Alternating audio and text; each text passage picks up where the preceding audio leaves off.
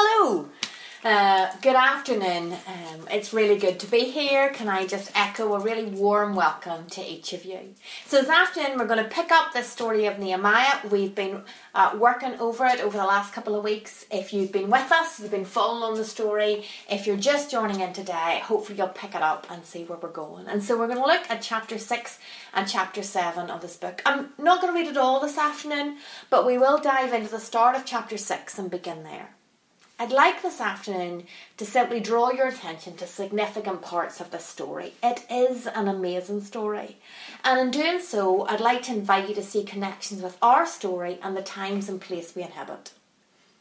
Much of what I say may not be new, but could I ask that you allow God to remind you of who He is amidst this story? And may that profoundly impact you. That's my prayer. You ask that I'm asking that you will allow God to remind you of who He is amidst this story, and may that profoundly impact you. We're going to look at three things the person, the task, the bigger story. Look at three things the person of Nehemiah, the task he embarked on, and the bigger story. And out of this, I'm going to ask what kind of person are you? What task have you been given? And what's the bigger story? So let's listen to Nehemiah recount of what's happened. Flick open your Bibles or open up your iPhones at Nehemiah chapter 6 uh, and let's kick into the story there. When the word came to Sanballat, Tobiah, Geshem the Arab, and the rest of our enemies that I had rebuilt the wall and not a gap was left in it, though up to that time I had not set the door and the gates. Sanballat and Geshem sent to me this message Come, let us meet together in one of the villages on the plain of Ono but they were scheming to harm me. So I sent messengers to them with this reply I am carrying on a great project and cannot go down. Why should the work stop while I leave it and go down to you? Four times they sent me the same message, and each time I gave them the same answer. Then the fifth time, Sanballat sent his aide to me with the same message, and in his hand was an unsealed letter in which was written, it is reported among the nations, and Geshem says it's true, that you and the Jews are plotting to revolt. Therefore, you are building the wall. Moreover, according to these reports, you're about to become their king, and even have appointed prophets to make this proclamation about you in Jerusalem. There is a king in Judea. Now, this report will get back to the king, so come, let us meet together. I sent him this reply Nothing like what you say is happening. You're just making it up out of your head. They were all trying to frighten us, thinking their hands will, too, will get too weak for the work and it will not be completed. But I prayed, and now strengthen my hands. The story continues, and Nehemiah is invited to go to the temple of the Lord by a man called Shimei, because men were coming to kill Nehemiah. But Nehemiah realised it was a trick, and Tobiah and Sanballat had actually hired this man, hoping Nehemiah would sin and discredit himself.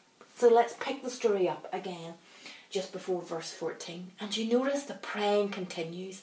I love this. All throughout the story of Nehemiah, we see a man who prays. Praying continues, verse 14. Remember Tobiah and Sanballat, my God, because of what they have done. Remember also the prophet Noadiah and how she and the rest of the prophets have been trying to intimidate me. So the wall was completed on the 25th of Elul in 52 days. When all our enemies heard about this, all the surrounding nations were afraid and lost their confidence because they realised that this work had been done with the help of our God. Also, in those days, the nobles of Judea, uh, Judah were sending many letters to Tobiah, and replies from Tobiah kept coming. And skip down to the end of verse 19. And Tobiah sent letters to intimidate me. Let's stop there at this point. Leave your Bibles open because we're going to dip in and out. I want us to notice some things about this story because this is an amazing story. And I'm struck again by the wisdom of Nehemiah. How he handled the scheming, how he handled the fake news, how he handles the traps. At the start of this chapter, we read how, verse 2, Sanballat and Geshem sent me this message Come, let us meet together in one of the villages on the plain of Ono. Nehemiah handles their scheming this wasn't a distrust of people who can, which can often be the default setting of our age. He, Nehemiah was able to read people. He had discernment. He knew what was true. We see this again in verse 8. I sent him this reply Nothing like what you're saying is happening. You're just making up out of your head. Nehemiah calls out fake news. He calls it out. But above all, I love how the conversation with God was his overflow. But I prayed, now strengthen my hands.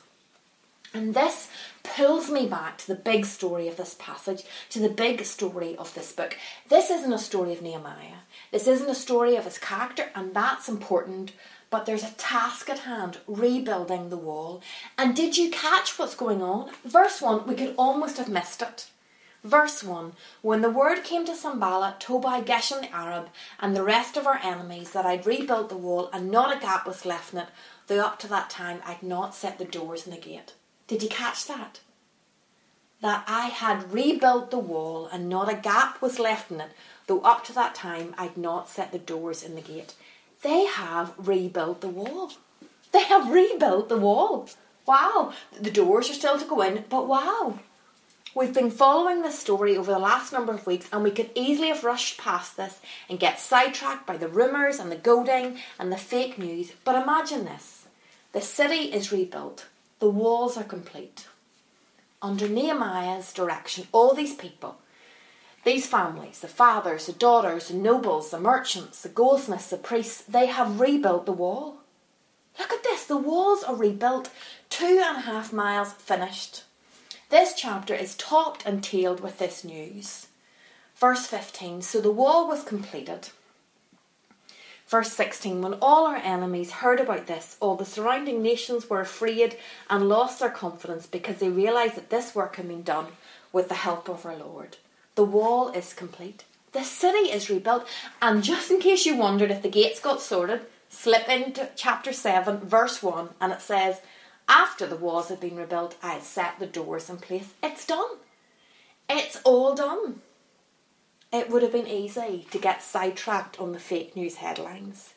It would have been easy to get sidetracked on how Nehemiah handles this and lost sight of what is actually going on. But stop and savour this moment. Stop and savour this moment. About 18 months ago, when I was changing jobs, and leaving Scripture Union, the staff at SU had asked me to keep a night free. They told me nothing about the night except that someone would pick me up, dress night, dress nice, and the night came along.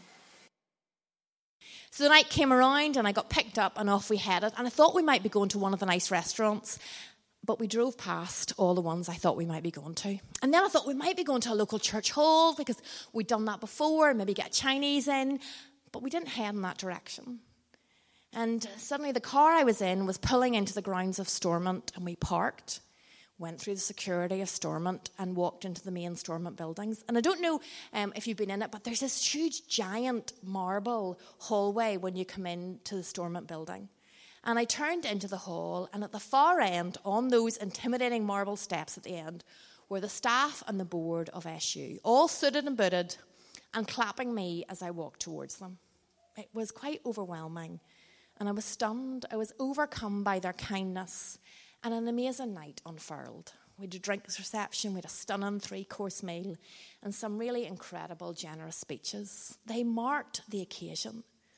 And though the significance of that night was actually due to the quality of the years I'd spent with an amazing team, the quality of people I'd worked with, both staff and volunteers, their commitment, and I, but I, yeah, I deeply, deeply appreciated that they took time to mark the moment. When you read the Bible, it is too easy to skip past parts because they're in the past, or to skip past parts because you know what happens. But can I ask you this morning to savour the moment? Under Nehemiah's direction, all these families, fathers, daughters, nobles, merchants, goldsmiths, priests, have rebuilt the wall story we opened with in chapter 1 was a heartbroken man petitioning God for help. And now he's standing in his city with the walls rebuilt. It's amazing. It's amazing. So, what happens next? The story continues, and we continue into chapter 7. Flick open um, your Bibles or your phones to chapter 7. This is an amazing chapter of what happens next. Once the walls are complete, then the gatekeepers, the musicians, and the Levites were appointed, and Nehemiah put Hanani and Hananiah in charge. The city is secure. the gatekeepers in place, and then he placed leaders in charge. And then the real stuff happens. Cast your eye down to verse 4. The exiles returned. Chapter 7 outlines how Nehemiah repopulated the city. Just scan your eye down the list of names in chapter 7. Scan down, see the families, the fathers, the people represented. Scan down across all 70 verses. Scan down to verse 66. The whole company numbered 42,360 beside their slaves and also their singers and their horses and their mules and their camels and their donkeys.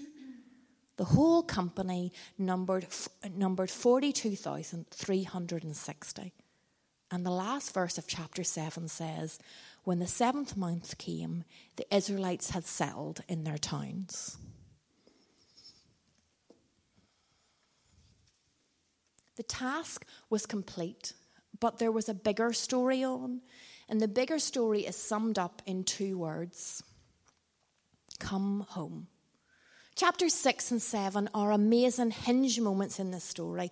Not only is the wall finished, but now people can come home, live at home, make home here, be safe. Over 15 years ago, a boy turned up at my door, and his visit has impacted me profoundly. Some of you have maybe heard me tell this story before, but we retell stories because they, they impact us. Um, I wonder, have you ever been scared? It's not a really pleasant memory to recall. Um, from uh, incidents with spiders to losing your parents in a shopping mall, we all have stories of being scared, some little and some large. But I met a wee guy who was really scared. It was a Tuesday night. I had just made my tea um, it was about half seven. I was about to sit down and eat it, watch TV, and enjoy my tea. I've been working all day and I was starving. Anyway, my doorbell went, and when I went to open my door, there was a wee lad standing in front uh, outside. I'm, I'm, guessing he was eight or nine years old. And he was just at my front door, and I have a, a wee bit of a yard and a wall. And at the wall were around 10 guys. They looked about age, I would say, ranging from the age of 7 to 13. And the guy at my door started to tell me what had been happening. These guys had been chasing him. He says, I, I told them you're my aunt. Is that okay? No problem. I said to the guys at the wall, Look, we're just going to catch up. You know, you can go on. Are you really his aunt? They asked. Yeah, I said, Yeah. Uh, and we're going to catch up. And the wee lad standing beside me was petrified. I could see it in his eyes. I, I'm not sure what had gone on. There was a bit of blood on his cuff, but I didn't know anything else. Do you live nearby? I asked. Do, do you want me to walk you home? I, I can walk you home. So I ran in, I grabbed my phone and my keys, and when I came back outside, he just he says, Can I can I just phone my dad? Of course. As soon as he came into my house, as soon as I shut the front door, he burst into tears. It was obvious he'd been holding it in and he just cried. The wee love sobbed down the phone to his dad and tried to explain to his dad where he was. I brought him into my living room. And he was really still shook up. I, I didn't even know his name. So I said, I'm Helen, and shook his hand and offered him a seat and asked him, did he want any juice? And his name was Darren, and he'd been walking up to his mum's when these guys had started to chase him. You're okay now, I said. The guys were still outside. They were still shouting in through the letterbox.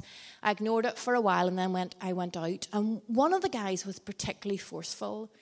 He looked about the youngest in the crowd. I would say he was about seven or eight years old, but his eyes were much older. And he had the look of a child who would take me on, who would take any one of us on and probably win. Eventually, the boys left, and it seemed to take an age for Darren's dad to arrive. And as we waited, I didn't know was this going to be out of the frying pan into the fire for Darren? I didn't know how his dad was going to react, if his dad would care, if all this would be a hassle, what was home like for Darren. And as his dad sped up in the car, and as soon as he clapped eyes on Darren, you could see concern written all over it. Darren jumped in the car, and on this occasion, he got back home. What an episode. I couldn't help but think, I am so glad whatever door Darren went to, there was someone in. I'm so glad he had the wit to call at someone's door. I'm so glad I was able to help. But that incident had a really big impression on me bullying, taunting, fights, gangs, boys being hurtful and uncaring. We don't have to go too far to see it. A child I have never seen before turned up at my door in need of rescuing. And I couldn't help but think of other kids like Darren whose summer is going to be a nightmare. I couldn't help but get that the face of that wee lad that swore at me out of my head. Maybe you know the kind of kids I'm talking about, the ones that are old before their time, the ones that cover their hearts and their eyes with a mask, the ones that hate you, really hate you, the ones that will break your heart. They're kids all over this country and they need rescuing. They need to know that God is listening and He will rescue them. There are teenagers all over this country and they need rescuing. They need to know that God is listening and He will listen there are adults all over this country and they need rescuing. They need to know that God is listening and He will rescue them. And here in this story of Nehemiah, he is underlining to his people through the giant 2.5 meter high walls that God was listening. You are safe. You are people of dignity. This is a remarkable story. The city had been rebuilt, rebuilt, the task was finished, and now comes the real story. The people can come home. So, what might be the connections for us today? Three things. Can I invite you to follow in the footsteps of Nehemiah and be people of integrity? Be people of wisdom, People who can discern character around you, who can discern fake news, who can discern truth. And that doesn't happen overnight. So, can I invite you to take st- steps towards that this very month? Get yourself in front of some wise people. Get coffees, get dinners, build friendships, start hanging out, start noticing what makes wise people wise, what makes truth truth. Start taking the calls that build wisdom and truth in your life. Choose that path right now. Start with choosing honesty. Start with inviting God in. And as you do that, allow your conversations with God to be an overflow. Seek His strength, seek His intervention, seek Him. Can I go off on a tangent for the moment? On Father's Day, to the dads in this room, on this day when you are marked, when you are celebrated, can I invite you to build integrity into your life?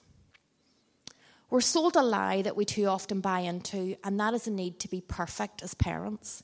And no, you'll roll your eyes as parents, and you'll say to me, No, Helen, I am not perfect.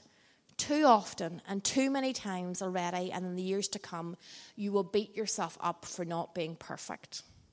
Don't worry about perfection. Try integrity. When you say you'll do something, do it model commitment, model reliability. And when you get it wrong, say sorry. That will have a profound impact on your kid. We're not striving after perfection, we're striving for integrity.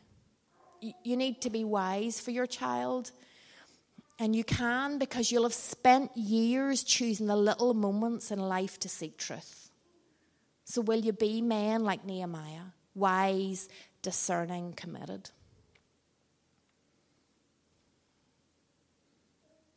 And ladies in the room, don't think you're off the hook just because the main character in the story is a man.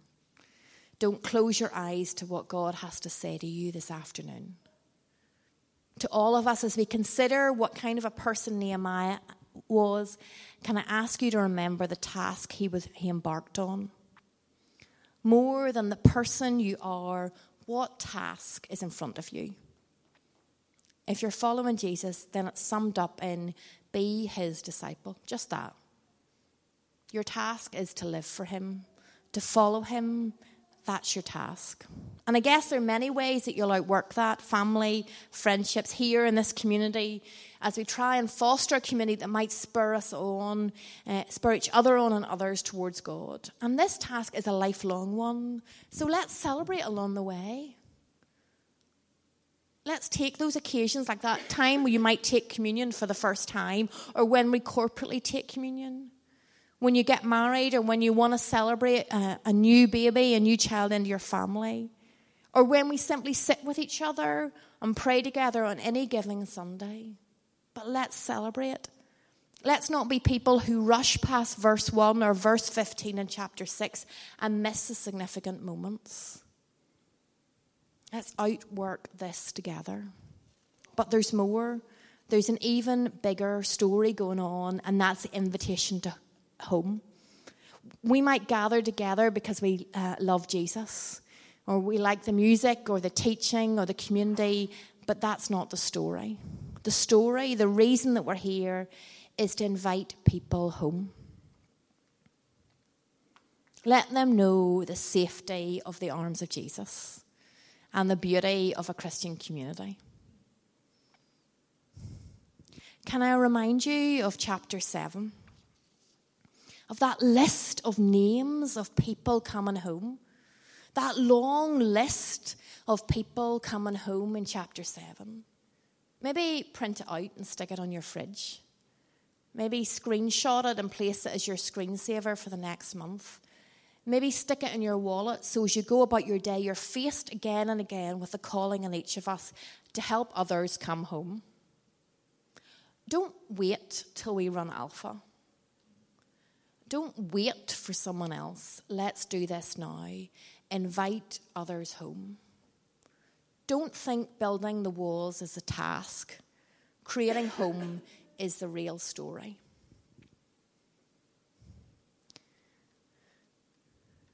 Oh, sorry. Be inspired by the phenomenal man that Nehemiah was. Be encouraged that the task he set out on was completed. But remember the bigger story come home. Chapter 7 says, Now the city was large and spacious, but there were few people in it, and the houses had not yet been rebuilt. So my Lord put it on my heart to assemble the nobles, the officials, and the common people for registration by families. Our mission statement here at Central is joining with God and others in the transformation of the city as disciples who make disciples. So, in the overflow of this, we want to see folks come home to Jesus. We want to see that right across this city, here and other places of God, other churches, other communities of Jesus. The Nehemiah story isn't over, there are more chapters. But for this morning, I would love us to take some time to pray. And there's a couple of things I'd love us to pray for. But maybe let me invite Dave and Joy back up. And can you let the things that I've shared, the story of Nehemiah settle? And then I'll maybe ask us to respond by praying. Because it feels like to take time to intercede, to pray, to place ourselves before God seems a really appropriate response to this story this morning.